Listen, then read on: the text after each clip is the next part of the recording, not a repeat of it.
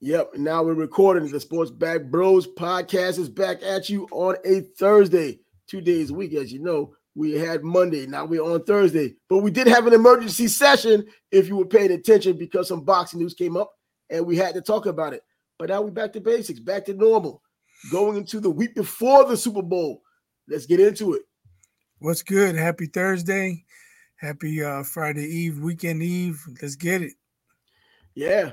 Um, well, now we're at a point in the season where pro football isn't the big news. Only the one game is the big news, and that's still more than a week away. So you don't get into really that talk or media day until Monday when the teams come in, and then you have your NFL media day. Then the circus starts. But then I, I do, what's going on? The NBA's going I, I on. do want to talk about one thing about football because I don't know if I mentioned it on the show on Monday. I thought it was pretty shitty of uh, Kelce and Mahomes messing with Justin Tucker, they the way they were throwing his balls away and, and the ball holder. And then I saw a report that Kelce says that it was him messing with them, that he didn't have to do that. And I don't know, it, do kickers really go out of their way to mess with the other team? That's what I was thinking. When it, when I first heard the story, man, the first thing I thought was like, man, they messing with him. He's the road guy, first of all, and he's the freaking kicker there aren't that many rambunctious kickers out there that's going to bring attention to themselves or become a problem on the road. It doesn't do anything for the team. And in fact, it puts more pressure on you because if it comes down to that kick, even though he's a Hall of Fame kicker, future Hall of Fame kicker, you know, things can happen. You know what I mean? They, they do have that superstition going on. Yeah, I agree with that 100%. Um, I haven't I haven't known Justin Tucker to be that type of kicker to go mess Again, with the other team. Um, when they showed it before the game, they they talked about it briefly, but they showed video of it. I was like, well, why doesn't he just kick it at him, hit somebody in the freaking helmet? and uh, my son and his friends were laughing. I know Robbie Gould used to kick from the side uh, of the of the goalpost, and he aimed for the goalpost. That's how he increased his accuracy. Yeah, that's pretty cool to hear. Um, I, I don't know Justin Tucker to do that but this is the first time I've ever seen anybody messing with a kicker in pregame. Now, maybe they were trying to help themselves out, get themselves hyped up. They were going into another hornet's nest, the number one overall seed, the Baltimore Ravens. Maybe they felt they had to do something like that. Maybe they didn't really see what they did last week against the previous week against the Buffalo Bills and think that that was probably, you know what, they got away with one. So now they had to hype themselves up. Messing with the freaking kicker. Come on, find somebody else on the team. That's like bully type shit. That's exactly what it was. Is no, the but, kicker going to fight you? I mean, look, kickers don't have the image of being tough guys. There have been some kickers out there that may have had a little bit of chip on their shoulder attitude. There's been some punters out there. Tom Rowan, one of those guys, big, powerful guy that you might not want to go toe to toe with. But you know, this is what we're talking about. Justin Tucker. I didn't when I heard the story, I automatically assumed, you know, it, it wasn't him. Whoever was doing whatever they were doing, I knew uh, I just wasn't going to assume it was him. And now after the fact, it wasn't him. It doesn't seem like it was him. Well, I just find it curious that the Chiefs are talking about the incident and Justin Tucker didn't have anything to say, you know. So are they trying to put themselves in a better light because they they appear to be at, acting like bullies or is it just the truth? I don't know. Um, maybe I'm making too much out of it. I'm just curious. Like, why would you fuck with the kicker? Well, now maybe it doesn't matter because they're the ones in the Super Bowl and Baltimore isn't. They went to Baltimore, took that on, and now we have the 49ers taking on the defending champs, Kansas City. And I guess that kind of is like water under a bridge. I think Justin Tucker didn't deal with that over and over and over. What are you going to do? Extend the season that isn't anymore? You know, I mean, it, it doesn't require any more going back and forth. I don't think. If there was another game that these people might have had a chance to get back together, that could have been some storyline you could have kept on pondering on and wonder how it's going to be. Might have added a little bit more intensity to what they were trying to do. Now it's just something, you know, a, a footnote, something that just happened. Yeah. Acknowledge it. I guess move on. The NFL isn't going to do anything about it that I know of. It's just too bad. Yeah, I don't think it was serious enough to do anything about it. You know, no fines or anything. Well, in this bullying climate we have, anti-bullying climate, even with grown men. You might just do that. I mean, what, what, Kelce's gonna have to sit out the first half of the Super Bowl. you know, for, for that bullying. Or Taylor Swift's gonna be banned from the from the suite. Um, who, who, was the offensive lineman years ago that was accused of bullying? Man, I, I think it was from Nebraska, one of Nebraska's offensive linemen. Oh, Richie Incognito. Yeah, Richie Incognito. He was, he was known as a bully, dirty. and he he embraced it. yeah, he was dirty. He was he was trying to be the Bill Laimbeer of the NFL. Bro, he embraced it though, man. He was a, he was a, a, a tough ass player. There was no fakeness to him, man. He was really that kind of dude. It's just that the NFL with their phony everything decides that oh no, we don't want to have any bullying in the locker room with NFL guys. And I'm thinking about I've been in NFL locker rooms, and even if you watched it from afar, these are grown testosterone filled dudes. I don't think anyone's getting intimidated, at least not showing it to the point to where it comes out of the locker room and people are telling you that it's a problem. But it did. I mean, my, my last two comments are if Justin Tucker was going to do that intentionally, you would think he'd he'd let somebody know, hey, I'm gonna go over there, you know, keep an eye out just in case they start fucking with me. There was nobody coming to his defense. He was down there all by himself. So I, I don't think he's that dumb to go down there, say I'm gonna mess with these guys, but not alert his teammates. I mean, um, especially um, you know, you're the home team and you're the premier kicker in the NFL.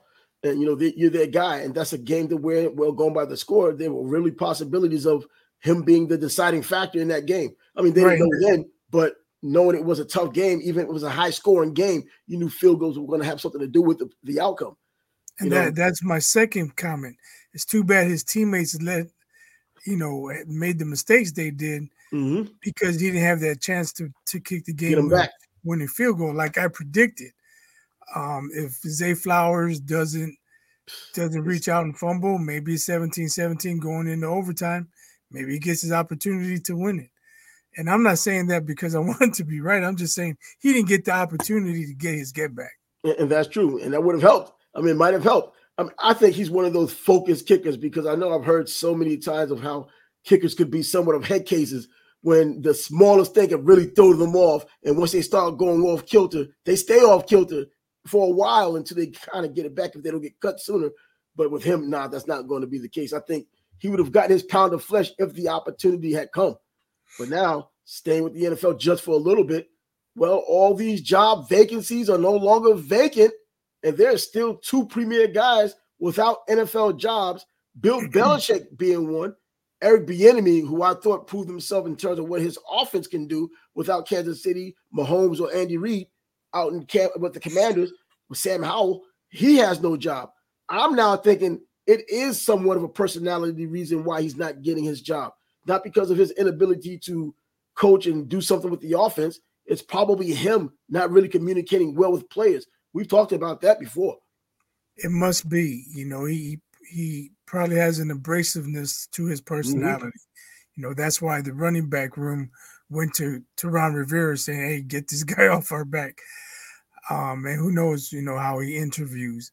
Uh, maybe he just has an abrasive personality and it doesn't go over well. But I, I think he he's earned a shot. Yeah, as far as, I think so. As far as Belichick, it has to be his age. That's what I'm um, thinking. Like it would have to be a perfect situation. Like, like I say, Dallas is the perfect situation because they have a small window, in my opinion, and he has a small window, in my opinion. Or maybe it's Buffalo, but Buffalo's not looking to replace their coach. Um, what happened in Dallas? A lot of people think it would have been justified for McCarthy to lose his job.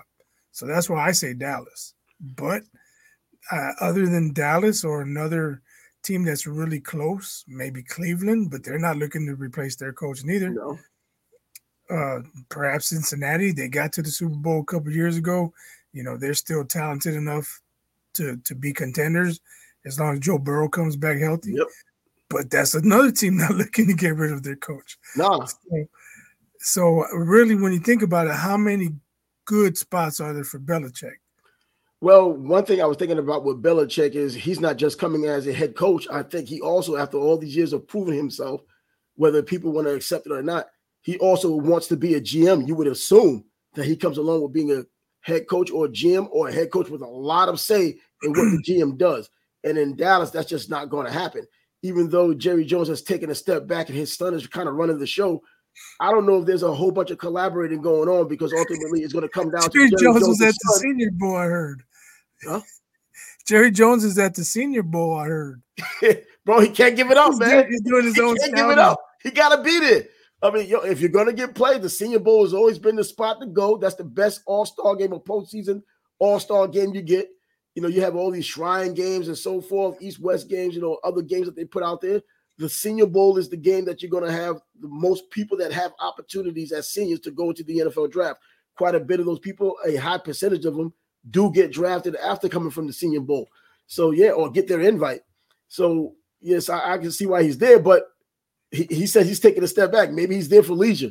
You know, his son can't be everywhere all the time. But back to Bill Belichick, he's going to want to be a GM. You would think with his background, why not? He's done it defensively, offensively, another story because he hasn't done anything without Tom Brady.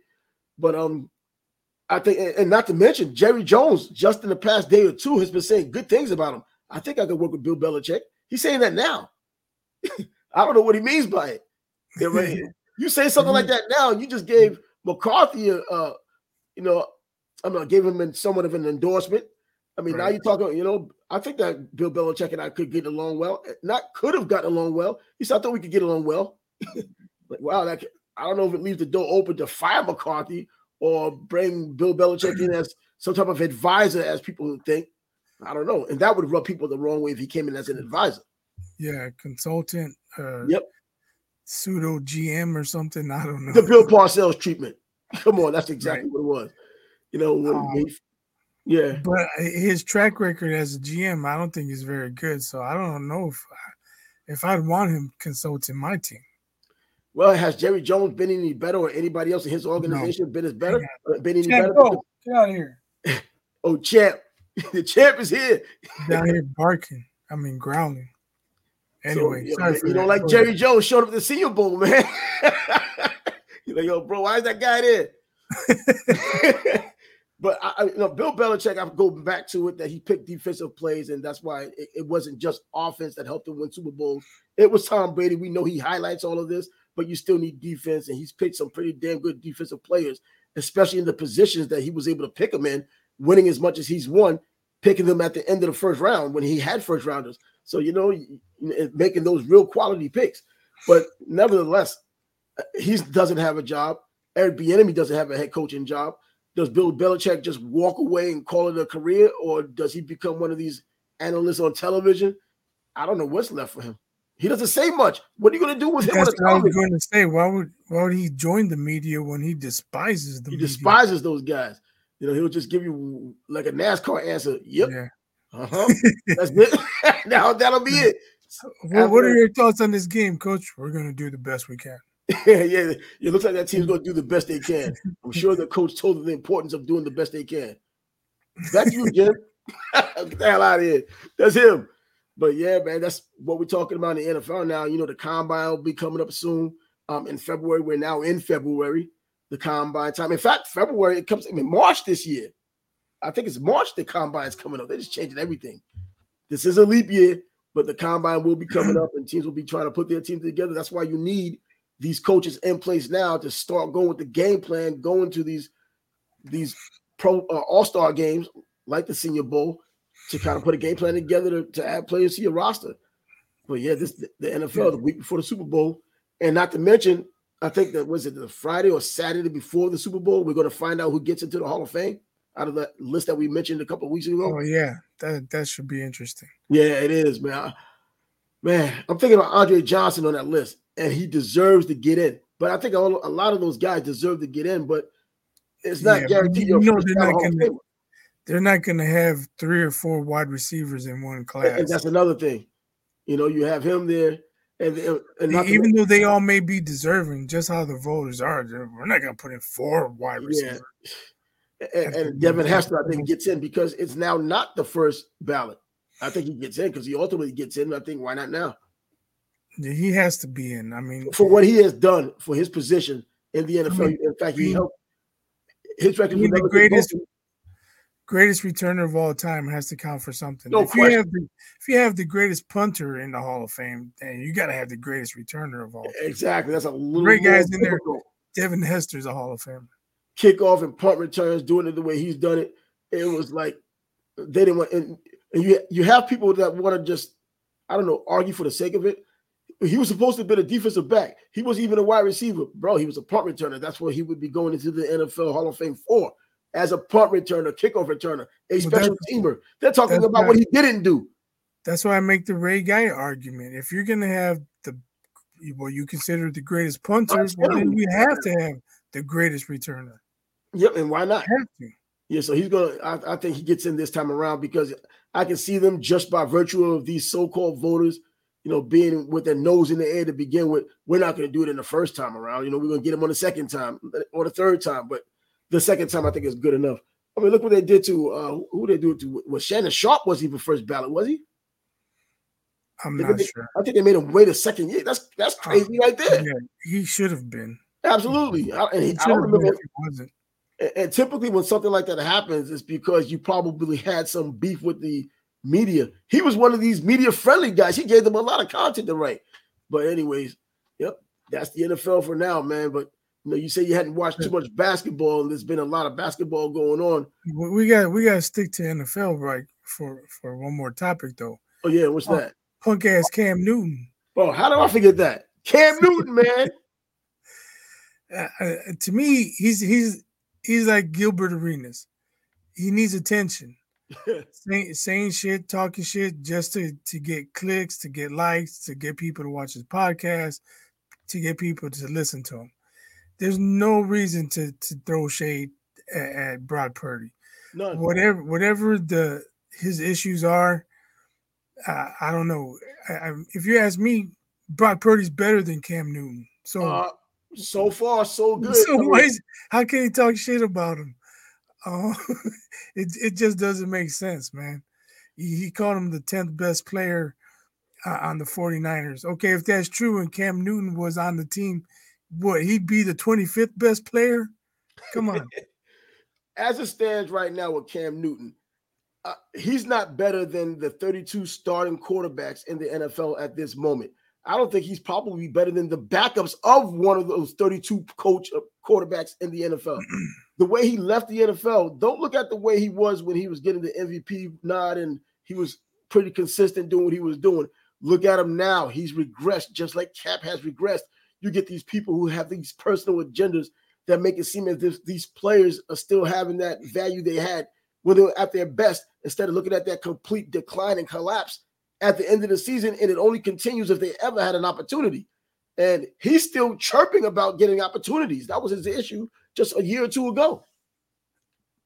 Ever since the Super Bowl when he had a chance to die for the fumble and of chose to just stand there and watch. I mean, come on, man. You, you lose all credibility after that because you're not willing to, to put yourself on the line. You're not willing to go all out, give 100% then basically you're just going through the motion, motions. And so the, he he lost his he lost the opportunity to talk shit about other quarterbacks at that moment right there because he can fire all the shots he wants, but there's more shit coming back his way. It, doesn't make sense to me.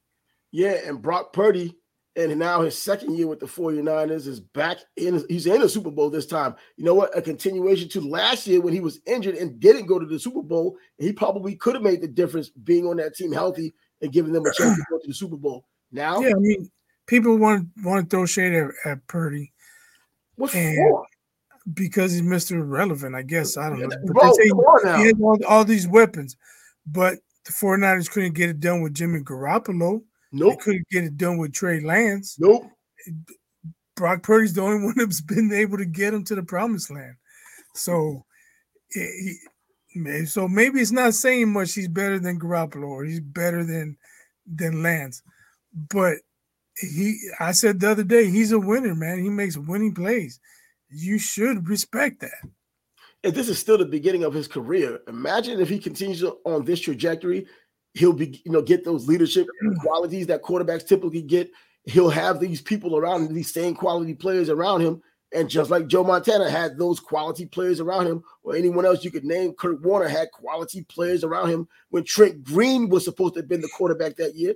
And you, you need players to win games. Quarterbacks aren't going to do it by themselves. If they don't have great players, well, they most likely won't be great themselves. You know, sometimes you can look at I was mentioned a few times about the New England Patriots and what Tom Brady did without Randy Moss. He won a championships plural without Randy Moss. He had guys like Julian Edelman, who wasn't a bad wide receiver, pretty damn good wide receiver, but Deion Branch, an MVP of a Super Bowl. You made Deion Branch MVP of a Super Bowl, but couldn't do anything with Randy Moss in terms of winning a Super Bowl.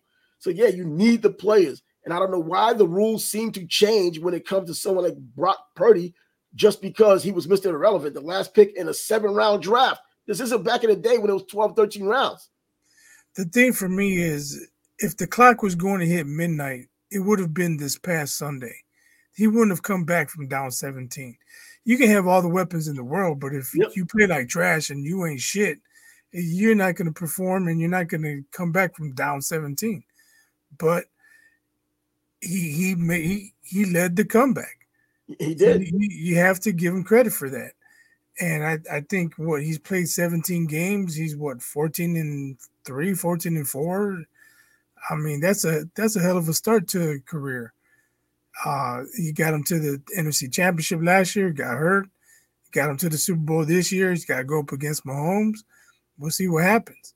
But in two years, I think that's a hell of a start, man a heck of a damn start and let him continue doing what he's doing. If he doesn't win it this time, he still has a lot of time. I don't think in his case, because of the weapons he has, and especially on defense, this isn't going to be the Dan Marino effect where, well, there'll be more that came from. And that wasn't, it never came again for him. I think it's going to happen pretty often. At least the opportunity will be there for Brock Purdy as his career continues to go on. And the organization with John Lynch leading the way in terms of bringing in players, bro, the way he's done it, man, well, he, he He's another another thing is people always want to say, "Oh, this guy threw for this many yards. He had this many touchdowns. He did this. He did this." Purdy threw for forty two hundred yards, had thirty some touchdowns, only eleven interceptions. I mean, and then you'll have somebody to say, "Well, you have seventeen games. Everybody's playing seventeen games, man." You know, until people get used to the 17 game season, they'll still compare the 16 game stats okay, to the so he threw for he would have thrown for 39 80 and still in the 16 game season. Because Cam Newton himself, he had 4,000 yards in his rookie year. He didn't do too well. I mean, he didn't do too bad for a rookie. I mean, he didn't throw a whole bunch of interceptions, but he did have 19 of them. You know, but he, he led the uh, he led the team. I think he did really well running the ball. He had 14 um, rushing touchdowns in his rookie year. But why do see fans are fans and they're going to do what they do. They're emotional at times and they're going to just point things out. The smallest things they're going to point out, especially if it's not their player. But why would a former player who has a platform, why would you single out this guy out of all these players you could have singled out? I mean, I haven't heard any follow up because I haven't looked for it. I haven't heard any follow up of what he might have said about Lamar Jackson pretty much being ineffective in this last game in which he needed to be effective. And that's a very good point because when Dak was trash at the beginning of the Green Bay game and didn't start playing until they were down 38 or whatever, however many points, he was trash, so he deserved some some shots taken at him. And Lamar Jackson did too for his trash game Sunday. Yep. Why is Cam not talking about those guys? Yep, and I defend well, I kind of defended both guys throughout the season. Hell, I'll try to throw Dak in the MVP candidacy, which he deserved, I thought, and I still think. You know, I didn't say he should win it, but I thought he deserved at least some consideration in the candidacy. But Lamar Jackson, who's probably going to win it, man, look, the way he played, this isn't what you expect from an MVP. You know, the year that Cam Newton won his MVP is the year they did go to the Super Bowl and lost it, and he kind of helped them lose it. And that defense was hella fire too for Denver. But Lamar Jackson. Dak hmm. Prescott, two guys. You know what? Hearing hearing what Cam Newton has said in the past, you kind of can draw the conclusion on why he would rather jump on a Brock Purdy instead of a uh, uh you know Lamar he has Jackson. an agenda. He has, he, an, he has agenda. An he has his own agenda. You know, like everybody today has their own little agenda, their own little corner, and their own little core of sycophants who agree with everything they said because they have their own little agenda, but they can't say it. They don't have a platform, or no one knows who the hell, who the hell they are because they're just in the peanut gallery. You know, cheering. You want, me, you want me to say quarterbacks and players? You want me to say it? Yep. He's he's trashing Purdy because he's white. He didn't yep. trash Dak and Lamar because they're not white. They're black. Yeah not nothing new to the playbook when it comes down to that. I mean, it was almost like when I was talking about Caitlin Clark last week. You know, the, the WNBA wants a star, but I don't think they really want a white star. But I think in this case here, this is a lot of the same. And he gets away with the nonsense because of the way things are socially today. He can get away with not, not talking about Dak or not talking about Lamar, but jumping on the guy who actually goes to the Super Bowl. And after he wins it, what's going to be the reason why? If he doesn't win, if he, win, if he wins it, you know, that's my thing. Be be consistent. It doesn't matter if the quarterback's white, black, exactly, Latino, Asian. It doesn't matter. He's either good or he's trash. You know, just just be consistent and say what it is. Don't make up shit you just have that faction of people out there who just do that kind of thing. Like some people talking about, well, Christian McCaffrey isn't all that good. Well, he's the best player in the NFL right now. Period. It's overall. I mean, that includes Lamar Jackson. I think he's doesn't stay healthy as often as Lamar, Lamar did this past season. But McCaffrey, the most dynamic player in the NFL, even though the running back position has changed, he's gotten more than his money's worth in play. At least the 49ers did from him being the guy who got the second most money annually for this year compared to a rookie like Bijan Robinson who made the most this year going into this season. But Christian McCaffrey, you just look at it. I hate that it even comes to that. That becomes an argument. You know, you just can't watch a guy play football. You just can't acknowledge that someone may be better than the next guy. But you have to bring color into the picture, and it becomes an issue. And it's so obvious that they do it. They're not even trying to be surreptitious. He just says it, and he dares people to go against it. And then they complain about people like Jason Whitlock, who's a little bit more splitting it down the middle, and he comes after the black quarterback, the black running back, and everybody else. They hate that kind of thing, whether it's true or not. They don't like the news that comes from it. Yeah, I I don't have a problem with anybody who's consistent. Just be That's consistent, it. man. Don't again, it the color doesn't matter, and it shouldn't. You either can play or you can't play. And, and should should and does Cam Newton? Do you believe he he has to do something like that? he has all the notoriety, at least in the sports realm. And you know, I, I, think he and Shannon Sharpe probably the two hottest guys right now with a podcast and just being in sports media, former athletes. And I think even Jason Whitlock, who had his problems with Shannon Sharpe in the past, he was like, "Yo, bro, this guy's exceeded expectations." Shannon Sharp is even more popular now than he was with Skip Bayless. yeah. Bro, he got a better show. Skip is killing. I mean, uh, uh, Shannon's killing it. He's killing it. Everything he's touching right now is turning into gold. And I remember back when he was on CBS and I saw the criticism about him. Man, we can't even understand what this guy says. He doesn't even speak English well. All that crap they said, man. Look at this guy.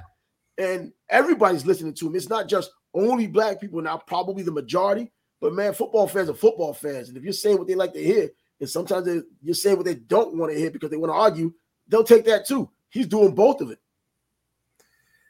Yeah, I, I just think he's trying to get clicks and likes and, and and grow his podcast. I didn't even know he had a podcast until I saw the headlines. Uh, Cam Newton said such and such about about this guy. I was like, well, where did he say it? Oh, oh he got a podcast. yeah.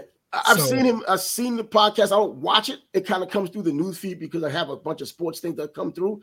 But he also talks about the red pill space pretty much he and Kevin Samuels were supposed to have done some things together. If you knew who Kevin Samuels was, you know the, the guy with the red pill guy that was the kind of like the, the the male advocate, and they had some things that they were going to get done together. He spoke to him a few times. Kevin dropped his name a few times, and so he was talking about other things outside of sports. You know, I guess trying to expand himself. But now he, he's back to talking sports and intermittently, I guess, touching whatever he thinks is the hot topic if that's about it. Passport bros, all that, you know how that stuff is going these days. You know, that's just what's going on. Yeah, but for him to just target Brock Purdy after Brock put up what he's done, Brock doesn't say much of anything either. I mean, he's just a regular competitor. It's not like he said something that rubs you rubs you the wrong way. You know, he might make you lose your money because you did lose the Baltimore through four picks if you bet on him. But outside of that, he doesn't really say outlandish things. You know, Josh Allen was accused of saying outlandish things before. Remember when they went back to when he was in college and some racial crap he was supposed to have said? Come on. No, I didn't hear about that. Yeah, when he came out in the draft, bro, where you digging this crap up from? Well, he said this. Oh, word. he deleted his tweet or something, right? Yeah, I think it was way back though, way back when he was at Wyoming. I mean, but anyway, it, it, I mean, man, I can't. It, it's pretty weak if you ask me. Again, he, he's just looking for to grow his audience, to get likes, get clicks. It's pretty weak. Yeah, it is weak. you know, and and that's enough Cam Newton nonsense for now. You know, um, just kind of shooting the breeze, not just NFL or just sports. Period. I mean, well, yeah, but you know, I thought a, a, a topical thing I thought about before. You know, when we, I didn't realize there's hardly anything going on. You ever thought about second tier wide receivers who still may have a chance at the Hall of Fame? I mean, would you consider like, would you consider Chad Ochocinco a second tier guy compared to T.O., compared to Randy Moss? You know what I mean? Those kind of Isaac Bruce. Um, I would have to think about who's the top tier to, to well, well, come up well, with the second tier. I'm definitely be below Moss. Yeah. Uh, everybody below Moss, it seemed to me. But but Isaac Bruce, everybody is, is Isaac Bruce that second tier guy or a Torry Holt? Yeah, I would have to put him second tier because I'm thinking top wide receivers. I automatically think Jerry Rice. Yeah, um, Yo and Randy Moss, Randy Moss, Larry Fitzgerald. You know what? Somebody I saw a list. Someone had Larry Fitzgerald in second tier. Like, what, what are these people doing? you forgot who he was. Not only that, he may have had the best hands in the NFL. Even though I believe it or not, a guy who's not a Hall of Fame, I thought was probably up him and, up there with him in terms of hands. Anquan Boldin had some serious hands. Yeah, that dude, and he was strong too. Bro, very strong. bro, did you play quarterback, man? And wide receiver, he did everything. Yeah, you know who else was strong with good, good hands? Little guy though, Steve Smith Senior. Bro, what are you man? That's the dude I was going to bring up next as a second tier dude that should go to the Hall of Fame. Yeah, Bro, definitely. Steve Smith got to go to the Hall of Fame. And because you look at him, well, he was like 5'10, 5'9, maybe five, but man, he get open, break tackles, and that was a tough little motherfucker. Yo, you talk about a dog. I mean, mm-hmm. on the field, off the field, bro. He broke some cats' jaw for man, for playing games in practice. You know, Steve Smith wasn't that dude. And remember in junior college, if you didn't know, it was him and Chad Ochocinco and JC together on the same team. Oh wow, bro, come on. He isn't going to Utah. like, yo, man, and you know, he always played with that chip on his shoulder, and you saw it every week. Yeah, they told me I wasn't all that good. I'm too small. I can't do that. I can't do that. Because he was a special teams dude and he played wide receiver. The third round draft pick coming out of Utah. But yo, that guy deserves to be in the Hall of Fame. And if Definitely. you listen to any of his commentary, has he been has he been retired five years? Um, you know what? I haven't thought about that. Yeah, because I know close. he just started. He started doing like sideline work and stuff. Right? Yeah, it's got to be close. It's got to be close because he's been in the studio. And another thing, if you haven't heard Steve uh, um, Steve Smith speak in terms of football and just personnel, bro, this guy should be on somebody's scouting staff. He knows what the hell he's talking about. He talks about these players way in advance. I remember hearing Jon Gruden say things about quarterbacks, Jameis Winston in particular, when he took him to the chalkboard. He comes out saying, Man, this is the smartest guy I've ever dealt with doing this procedure here. And we see what Jameis Winston turned out to be in the NFL. Not completely terrible, but nowhere close to what Jon Gruden was saying. Probably why he doesn't have a job either. But Steve Smith, man, when he talks about a player, he gets down and dirty. He tells you why this guy should do this, why he's not doing that, especially the wide receivers. He can tell you about who's a dog, who's just a dude that just, if, if the ball is there and coming to him, he's going to catch it. But if the ball is somewhere where he has to go get it and there may be some consequence, He's not going to get it. He'll let you know that. Yo, that Steve Smith, man, he's serious. But damn, the fact you brought this dude up, man, that's the dude I was about to just bring up.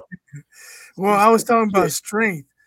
You know, when you brought up Anquan Boldin, the, strength yeah. of his hands. Yep. And that made me think of Steve Smith for a little guy. He pound for pound, he might have been stronger than anyone. Exactly. And they love him in Carolina. I mean, they absolutely love him in Carolina, man. Even when he left, they respected him when he came back. When he went to Baltimore and they played Carolina, you know, they was, you know, they, they loved him up there. And I hope he gets into the Hall of Fame. But listening to him more, I used to have a little, not a problem with it, because I don't know to do like that. But I'm like, man, this guy's always in trouble, always act like he got an attitude. But now you know why. You know the story, man, of always being the underdog and people doubting him and still being that top player. Now, would you take him or Tyreek Hill? Oh, see, it's hard because you know all of Steve Smith's career. Tyreek Hill's done it for a shorter period of time. Let's see, can he do it for another five, six years? Style of play, style of play between the two. See, I think Tyreek Hill. This may seem like an oxymoron after I say it. He's more. He might be more dangerous, But Steve Smith to me is more reliable. That's what I want. That's what I'm thinking. That's what I'm thinking. I'm taking Steve Smith over Tyreek Hill. I mean, I'm not gonna say every day, including weekends and all that stuff. I'll mm-hmm. take him over if there's an option between the two. I'm going with Steve Smith. Well, you to me, Steve Smith is like Amon-Ra St. Brown, where you, you're not going to cut him down. He's going to get his seven to 10 catches. Yep.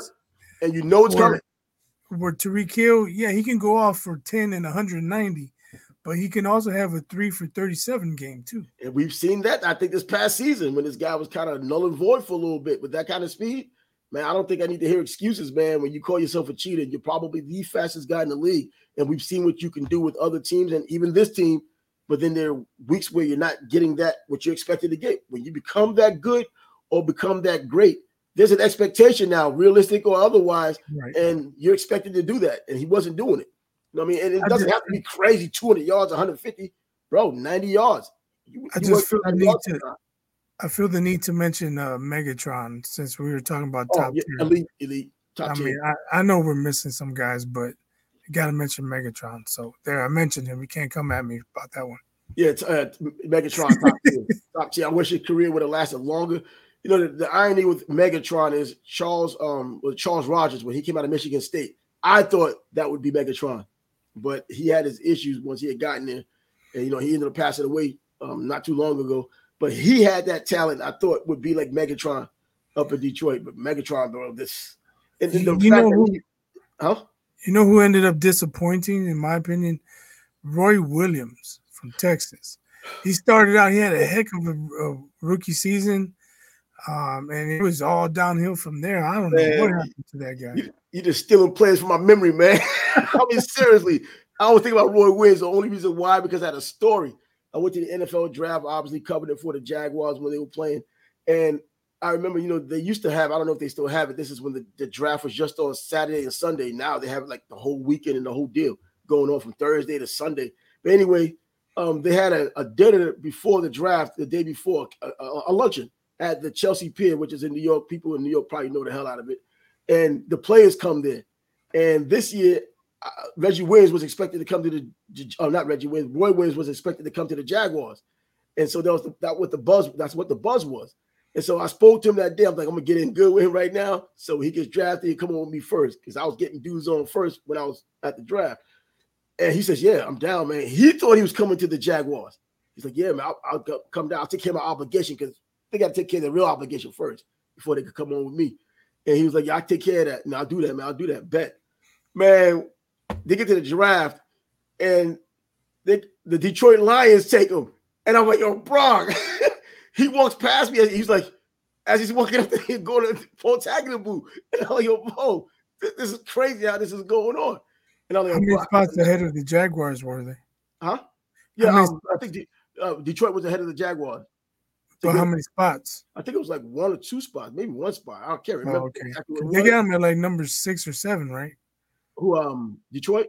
Yeah. I can't remember exactly what number. I just know when they got him, it just ruined my day. I was like, bro, got the gut punch. The, the irony though was even more so because there's that media going afterwards. I'm sitting there like pouting. The Jags ended up taking Reggie Williams out of Washington. And so I go to the room and the Postons, if you knew about the Poston brothers years ago, they I don't think they're in football anymore. They just I think they got banned or something. I don't know. And one of their runners, a guy named Steve Brown, and I think if this goes out there, Steve Brown, give a shout out. But anyway, I was over there just upset, like, man, I can't believe I can't get the can't get the first interview the Jag played this year. Then he comes over to me, I caught up with him the day before. He was like, yo, so what's up, man? I'm like, yo, bro. I'm like, yo, man, the Jags, I mean, the Detroit Lions took Roy Williams. He said, so what's your problem? I'm like, man, Roy Williams, he's not with the Jags. He says, what do you need from me? I don't need anything from you. He's like, he kept asking that question. And I was like, um, I looked at him the way he was asking. I was like, yo, man, there's something to it. I'm like, yo, bro, I, I usually get the first interview with the player outside of the you know, NFL people, you know, and I can't get it. He's like, so what do you need? And I'm like, shoot, if I could, I could get Reggie Williams. He said, yo, I got him.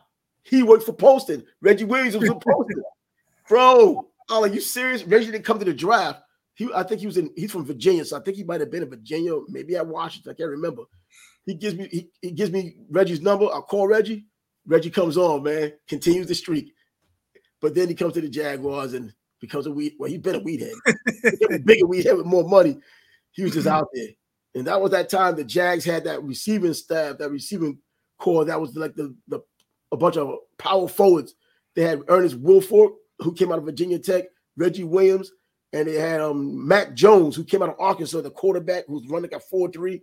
The white dude who ended up having his own drug problems. But um, yeah, they had that. But that was a hell of a story. I was like, damn, Reggie freaking Roy Williams kind of put me in that spot. But then that's you're right. He didn't have the career I thought he would have had either. He was hellified in Texas. He started off well, but something happened. I don't know. I don't know. I don't know what it is, but after his his first couple seasons, he basically became a, a disappointment and nobody. Yeah, it, you know he, will make plays here and there, but the injuries also. Because the first time I even heard of him was in high school when he played for Odessa Permian, you know, Friday Night Lights. And in fact, in the movie Friday Night Lights, he had a part. They put him in the movie for a split second. Yeah, but that's when I first heard of him, averaging like 30 yards of reception. I'm like, bro, this who's he? What is he doing in high school? yeah, but man, those those wide receivers, I don't know, man. I was expecting something from him. What other receiver would you think, since we're on the topic, what other receiver do you think would have been a better receiver than get turned out to be anybody when he got to the NFL? This is kind of on the fly. Curtis Conway. Curtis Conway. Oh, well, you had him in Chicago, so I can't say he was okay. He was, but he, he was okay. But he was a top ten pick, wasn't yeah, he? Yeah, he, yeah, he did not live up to to his uh his draft status. Married to Laila Ali now. He, he might have had really. He yeah. might have had like three good games in his entire career. Yeah, he, he was electric, man.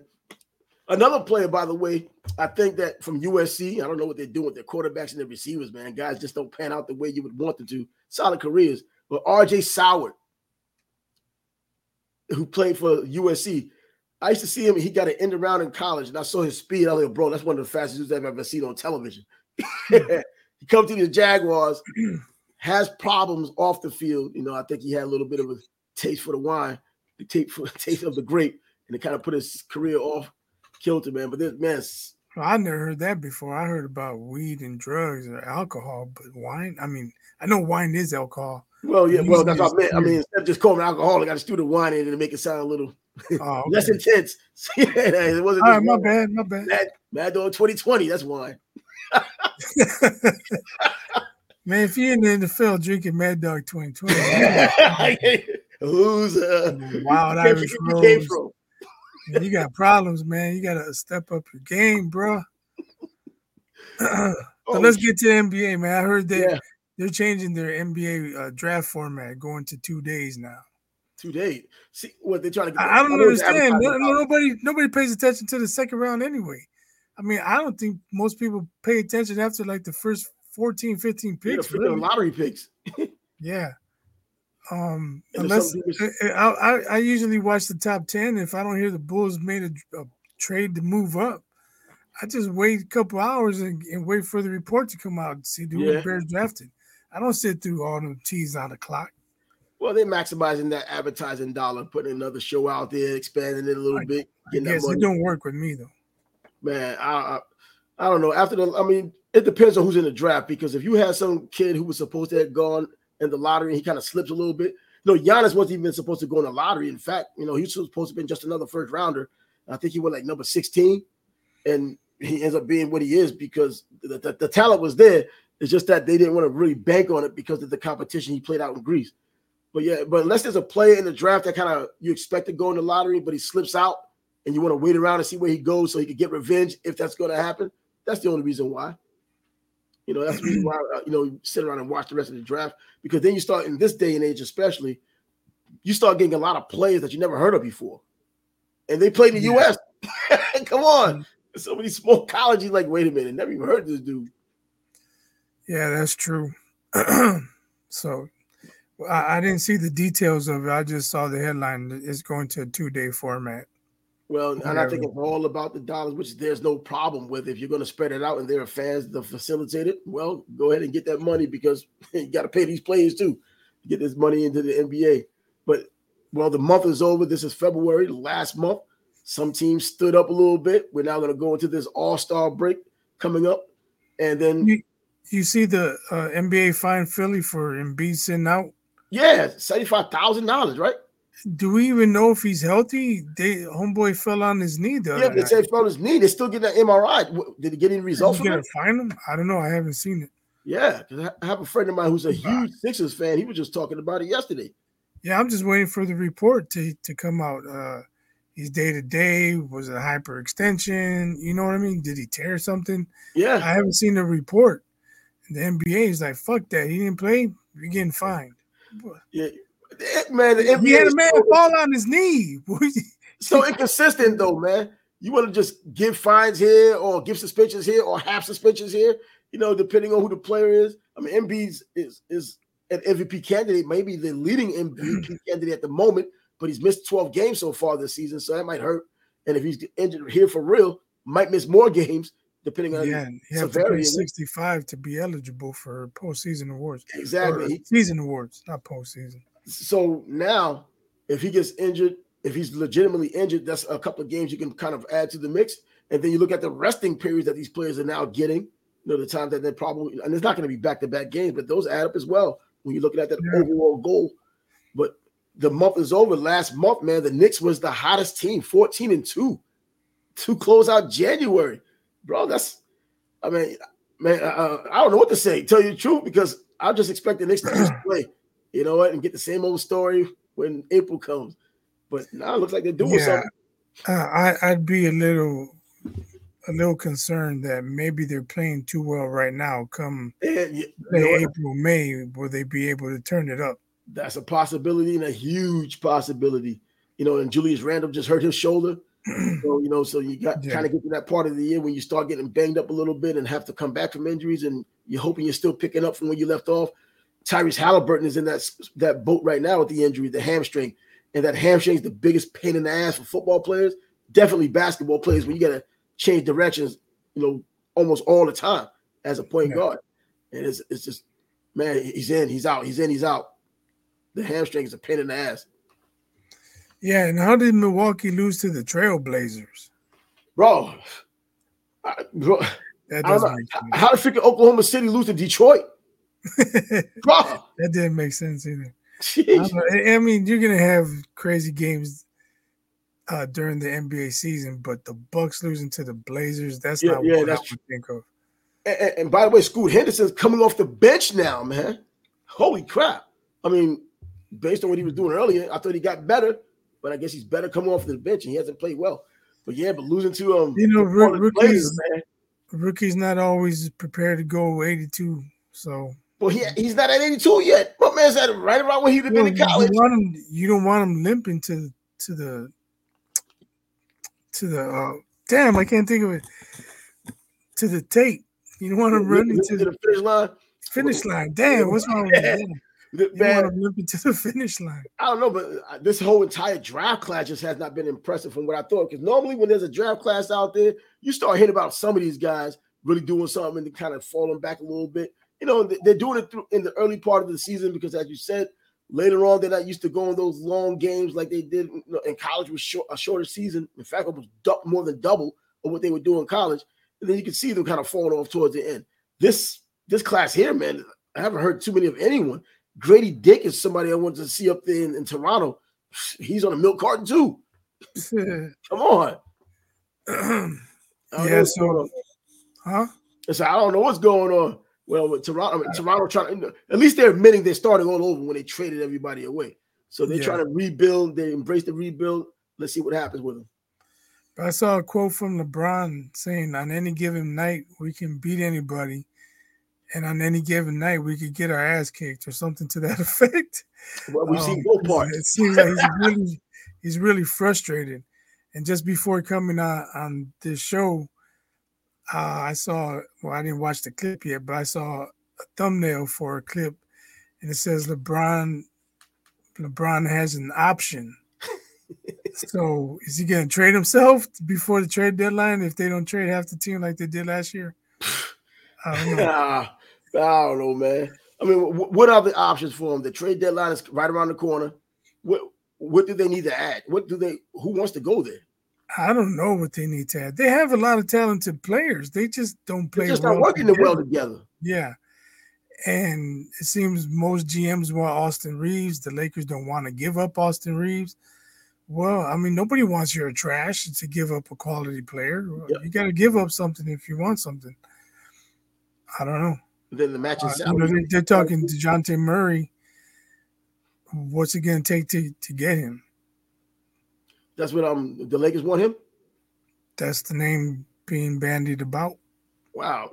Yeah, what are they going to have to give up for him now? Austin Reaves, I mean, I don't know. They just gave him that contract.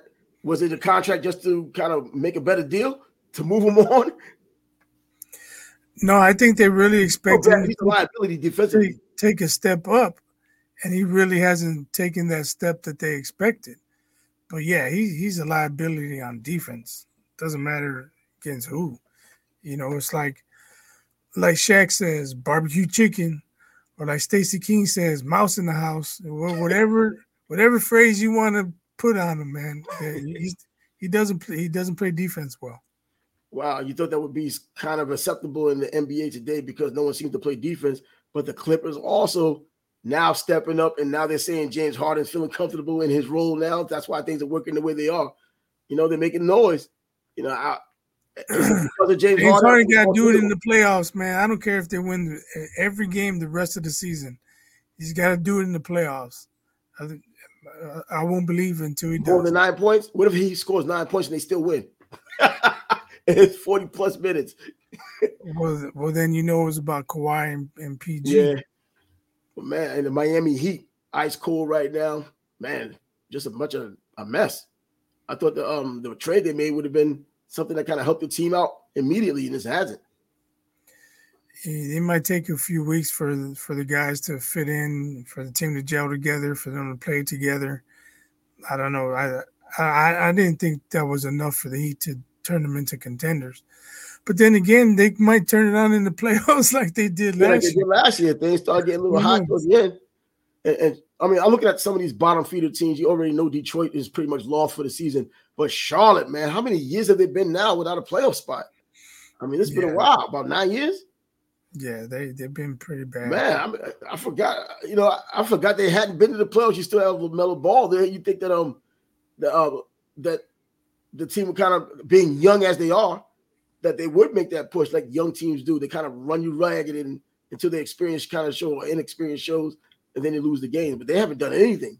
They just lose and, and they go out there and lose again. At least San Antonio has that guy that they're building around, and you can see the moves made, and they just happen to have one of the greatest coaches of all time overseeing it. Yeah, but speaking of bad, um, I saw a report that the Lakers aren't the Lakers. The the Warriors aren't willing to trade Draymond nor Clay. Who wants Draymond and who wants Clay? like, why why would people talk about Clay getting traded if he was playing if he was playing well, they, he wouldn't even be mentioned. But he's not playing well, so why would anybody else want your trash? Well, that, that doesn't make sense to me. You know, I said in the summertime, Mike Dunleavy doesn't know what he's doing. I agree. I mean, I, I yeah, stick nah, to that. I concur now because I was like, give him a chance, man. You're giving him enough rope to hang himself. That's about it. This thing is looking, they hadn't got that number one guy. Well, the center that they needed, it would have been helpful they're on their little free fall going on right now, and the West has now got a lot tougher. You know, team, you know, Sacramento now kind of getting their feet around them. You know, they're not they're not falling like they were early on. The Pelicans playing as well as they're playing now. You know, we already know Minnesota's leading the freaking West now. I mean, not that it's a big, big surprise, but it's to me, it's kind of a surprise, you know, for this point in the season. But they got what they need. And by the way, wasn't um, uh, was it uh, Anthony Edwards fine as well? Yeah, he was talking about the refs. You know the NBA don't let you get away with that. Nah, nah, nah. Nope. But man, but yeah, in Oklahoma City, calm down a little bit. They did lose twice, but they still they still ahead of schedule, regardless of losing two games in a row or two games period to bad teams. They're still way ahead of schedule from what they was you know, did last year and and kind of ascending, still ascending this year kind of cooling off a little bit now. Maybe those young guys are hitting that little bit of a wall after the All Star break. They kind of got to ascend again because that's what they did last year. They came on right. real hard after the All Star break. Yeah, I just don't know how much uh, Chet is going to have left. You know, he missed all the last season. season. He hasn't gone through an 82 game season yet, so that remains to be seen. And that little body, even though he put on about what 12 pounds in the off season, still a whole lot more to be desired. I remember Porzingis, same thing. He stayed thin for a while, even though he was putting on weight. You hear it in the news, but you don't see it on his body until like three years later. Then you start to see, okay, it was noticeable. Then he gets injured. He's like, all right, never mind. Yeah, and Atlanta Hawks, another team that's gone down. And Trae Young, is he even as valuable as he used to be when they went to the, the Eastern Conference uh, Finals? Uh, um, Conference Championship? Doesn't, seem like it. Like, you know, if you watch ESPN or you check the, the NBA highlights on, on Instagram or whatever whatever outlet you watch, yeah, you don't normally see the Hawks and Trae Young. No, that's crazy, man. Because he was supposed to have been that guy, that transcendent guy on their team so now the Hawks was something you're gonna have to contend with for future years. You know, when he did in Madison Square Garden, the Apple thing, you know, all that nonsense he did with the in the garden. I thought, okay, I don't like that he had done it, but it's good for basketball if he could continue doing it and they can have a little rivalry going with other teams as well. It just hasn't been that way, and he's been complaining. Th- is he trying to get out of there? The Washington Wizard got rid of Wes Unseld Jr. They won two games now. It could be the James Harden playbook he's trying to use. Play like trash and, and hope they ship you out. he's playing well. The team just cracked trash. That's it. I'm just saying. And Luka, man, you know, this guy takes off so often. He plays, he's out. He plays, he's out, throws up his 73 points. He's and the team's I mean, his record, I think the record with him in there is like two and four over the past like six games like he's putting up numbers, kind of like Booker, man, getting these huge numbers and still losing games. But that's another team that's hot, Phoenix. Yeah, they they're still gonna have to work it out when when they get all three playing consistently. Uh, KD, Beal, and Booker. Yeah, it's just they were they were so bad early. You know, they're playing catch up now. Right. And that's what the Clippers were doing. They were playing badly earlier and it was a James Harden thing. Now it seems like everybody's on the same page and now they can move forward with it. But teams that are at the top and not showing any signs of weakness or not inconsistencies, like Minnesota, the Timberwolves, and Denver, you, you can never count them out as long as they have that core that they have. The only thing about the Suns is they I think they're a lot like the Bucks, but they potentially have more firepower. Uh, I don't see them playing defense either. They're, they're just gonna have to outscore people. Isn't that supposed to be like a staple of the West anyway? That they kind of run the ball, like they kind of run the court anyways. They don't play the defense like they would in the East. I mean, I'm not throwing it back to the 1994 Pat Riley Knick days where everybody was stuck in mud. But there's a difference between what they do out in the West Coast and what they're doing out East. And just a, a little bit different now because up in Milwaukee, they would just had a free pass for anybody who wanted to go to the goal, wanted to hit a shot. And Doc Rivers yeah. losing his first game. He's bringing uh-huh. defense I don't expect it right away, but like you said before, they got to buy into that defense. And Dame has never been that one that you mentioned on an all defensive team. Right. But we have to mention the Kings, though. Can't forget about the Kings. Yeah. What about them?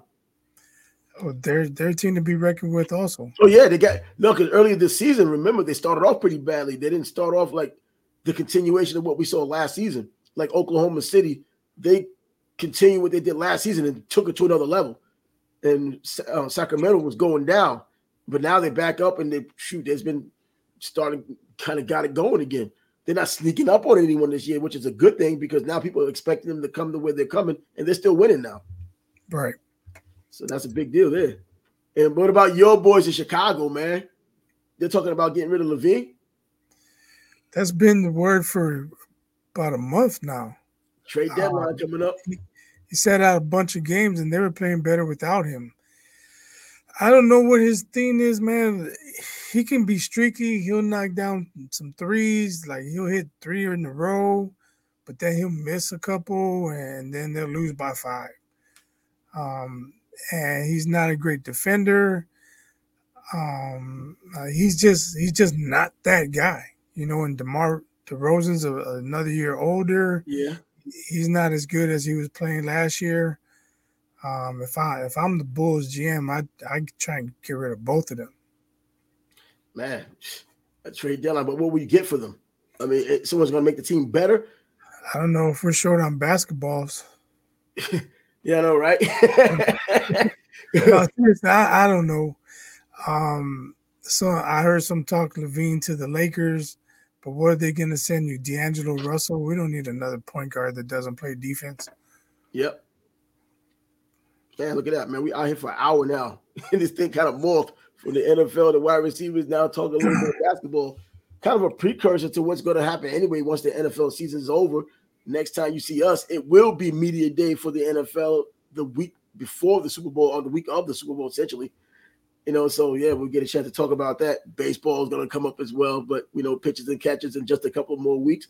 College basketball now, you know, conference play is also in play. March Madness next freaking month now, man. God, yeah, I got my vacation days in. Got my vacation days in already. I'm kind of wondering how's it going to be this year because college basketball hasn't really buzzed this much this year. I mean, especially the number one team is like changing all the time. Maybe that's a good thing, but the I don't think the 116 matchups, even though it's still a hell of an upset if it happens, it's just not what it once was because I think it happened too often. I don't know. It, it looks it looks like Purdue looks like Purdue's gonna be number one seed again. Yeah, depending on the matchup. I'm still not impressed by their guards. Uh, their point guard Braden Smith, I think he had 16 assists their last game, but Man. I've seen him get locked up. I mean, when you can't inbound or make an entry pass to a guy who's seven foot two, you you got problems. yeah, maybe that slow ass there it was an Edey. maybe, maybe. I mean, it, it, the dude seven two. How can you not get him the ball? I, I you, I don't know. I, what do you think about his NBA prospects? Is that the reason why he came back because there was just no prospects? Because I don't, I look at this dude as stiff, and I hate to call him stiff, but bro, he's gonna be a turnstile on pick and rolls. No way. no way. I'm, I'm sure he'll find his way on the roster, but he he doesn't have range on his shot, not like Brook, Brook Lopez. Brook yeah. Lopez is pretty much a turnstile you know, he'll block a shot from the weak side. You know, he's, he's seven, he's seven foot whatever. So of course he's gonna block a shot or two. But you put him in pick and roll, man, he can't stick with no quick point guards. nah, he can't even stick. With you know, stand out there with a quick forward, another quick center. Well, yeah. Oh yeah, forget it if it's a swing man. Man, yeah, but college basketball is just something completely different this year, and I think a little bit last year, but more so it's pronounced this year when so many teams. Man, you can't really point out that one team that stands out. I don't think we'll ever have great teams anymore, just based on the landscape of college basketball or even high school basketball. You have overtime elite, and now you have these players that can go down to Australia and other places all over the world to play just to get their year out and still get paid while doing it. NIL, I thought would be better with college basketball because of fewer people and the more money to give more, uh, a few people, it's not working out that way. These players are still going to overtime elite, which is an excellent program and what they do for their players. But then Australia or over like uh, Lithuania, like LaMelo Ball did when he was 15. But anyway, that'll be it for us today. Man, this time just kind of flew on by. I went yeah. three minutes, a little football, not even really talking about the Super Bowl, but getting in some of that wide receiver talk, man, and you stealing a few dreams from my head. with Steve Smith, man. but hey, he's biased. I'm Trav, and the Sports Bag Bros podcast will be back at you next week on Monday. That will be media day for the NFL, so we can pro- finally get down to talking about these teams and these storylines that are going to come from all of this, and maybe some other news that might just pop up along the way. So until then, deuces. Adios.